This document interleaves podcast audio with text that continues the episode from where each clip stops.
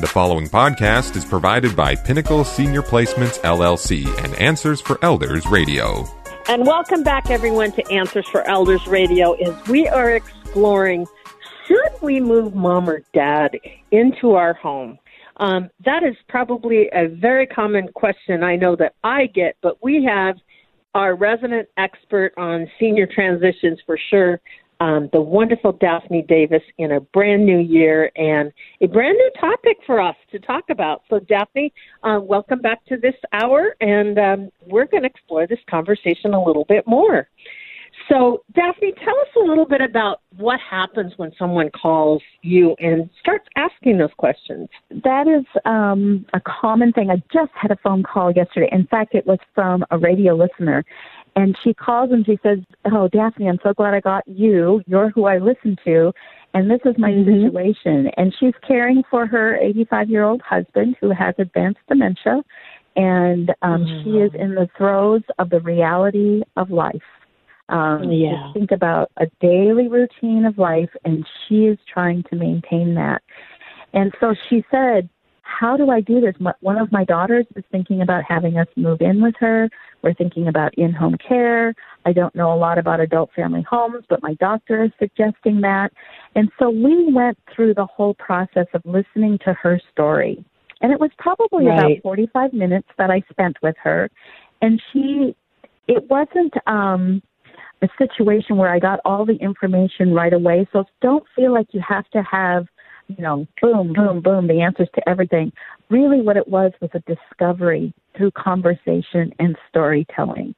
And so by the end yeah. of the 45 minutes, um, this woman and I came to the conclusion together um, that it was prudent to get some in home care right away to give her relief and then to really get serious about exploring the options of an adult family home. Mm-hmm. And that came through the process of this conversation that we're having today. We talked a lot about her moving in with her daughter. And yes. I have the good fortune of being able to be a neutral person. And so I can have the honest conversations where nobody feels like anybody's going to get their feelings hurt. And through that conversation, the biggest concern that the mom of her daughter had was that my daughter doesn't understand dementia. Because when she comes to visit, yeah. my husband can, can pull it together, but she doesn't know what it's like. Very common. At two in the morning. It is. And those are the things that are hard to say because the daughter says, But mom, is I I'm sure I can help you guys. Just you know, we've got the room and here and and she's and the wife is like, you don't know what it's like when he doesn't know where he is. A yeah. basic human function of going to the bathroom is a major event. and right. so she had the reality but didn't know how to communicate it to her daughter. And so yeah. now this process is, is continuing with another conversation this afternoon. And so I'm going to be talking with them and, and having conversation about the reality of caring for someone in your home. And the, mm-hmm. the the mom, she's she's like, "Oh, my daughter will get it. I just can't say what you're saying." And so that's where Pinnacle comes in. This is what I do. This is what our advisors do. And we know how to say things so people can hear them.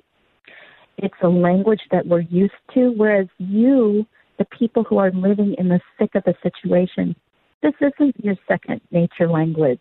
You don't know the words. What's an ADL? You know, activities of daily mm-hmm. living. How do I explain to them about transfers? My daughter's never done a transfer. My husband has no no strength in his legs.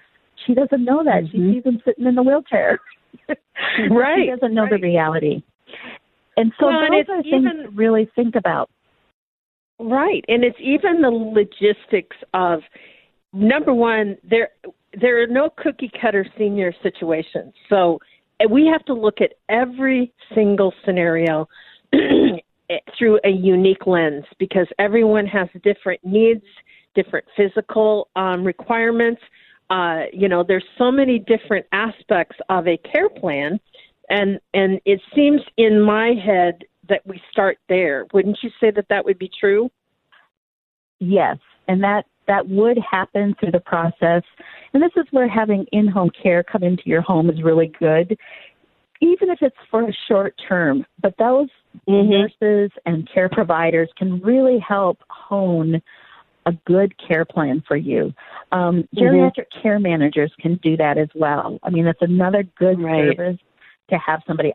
I can do that on a surface level, but those are, are two disciplines, geriatric care managers and in-home care specialists, that they know exactly the things to think about that I may forget about.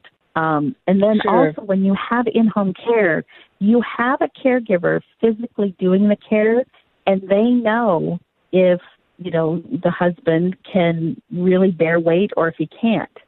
You know, was it a mm-hmm. technique of the wife that he wasn't able to bear weight, or is he truly a two person transfer?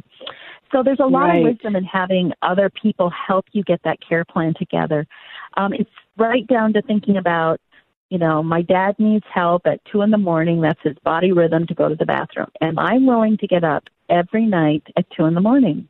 Am right. I willing to right. do that for the long term? Am I going to get resentful of that? Am I going to be exhausted? Do I go back mm-hmm. to sleep easily? I mean, yeah. so many things to think about. The other thing, not and only just the physical hands-on yeah. care, but mm-hmm. what is the your plant? What does your house look like? You know, oh, do you have to time. take up throw rugs? Are your hallways mm-hmm. wide enough?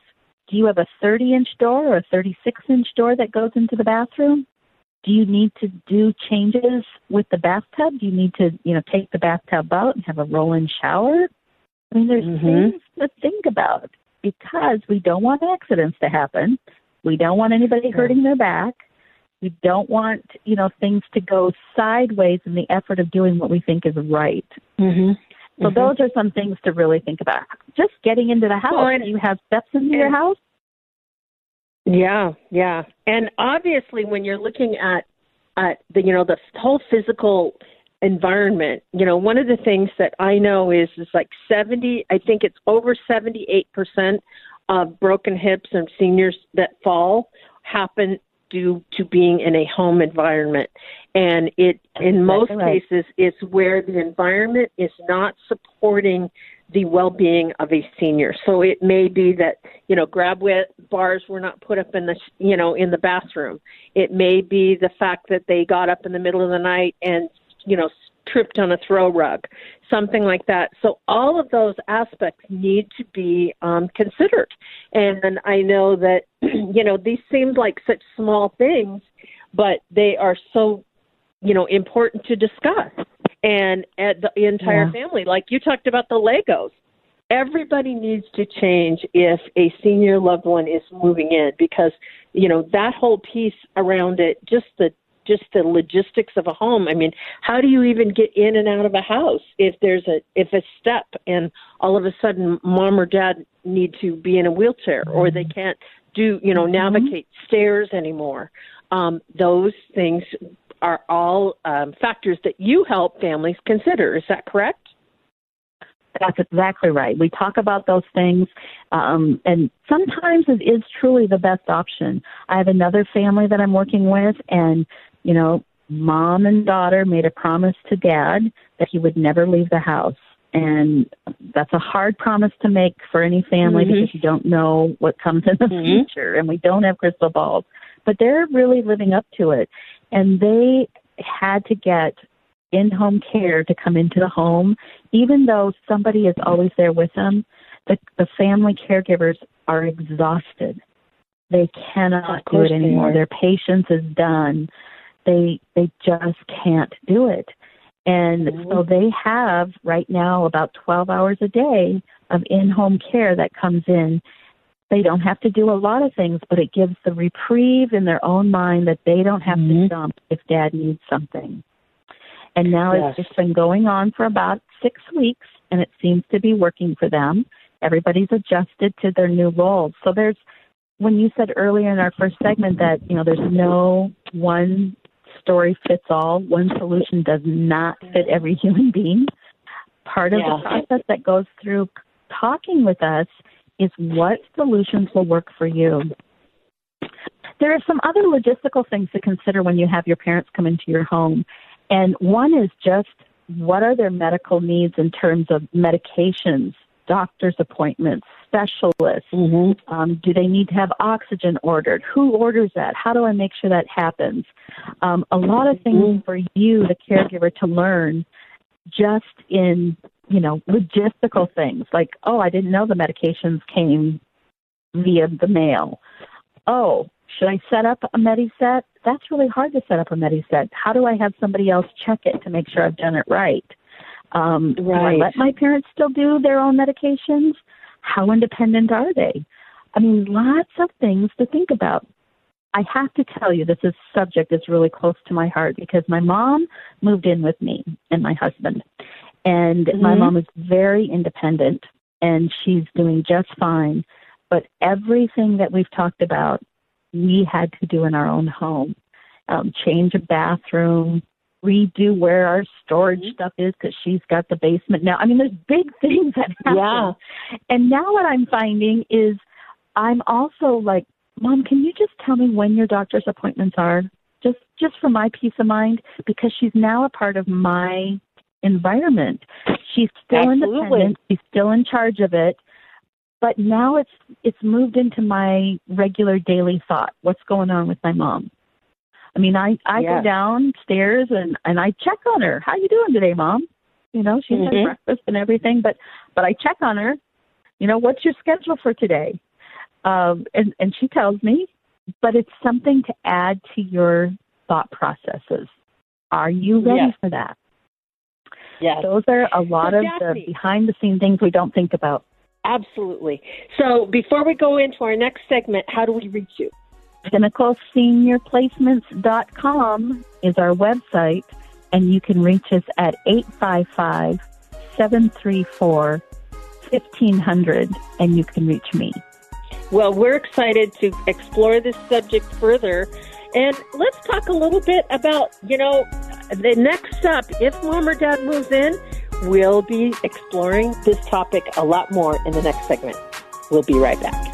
The preceding podcast was provided by Pinnacle Senior Placements LLC and Answers for Elders Radio. To contact Pinnacle Senior Placements, go to pinnacleseniorplacements.com. Hi, I'm Lori La Bey, and I wanted to tell you about Alzheimer's Speaks, which is another great podcast. You see, my own mother lived with dementia for 30 years, and I felt lost. Did you know every three seconds someone in the world is being diagnosed with dementia? Odds are it's going to hit your families too. We want to help you connect to services, products, tools, research, and stories so you can be prepared. Please subscribe to Alzheimer's Speaks on your favorite podcast platform.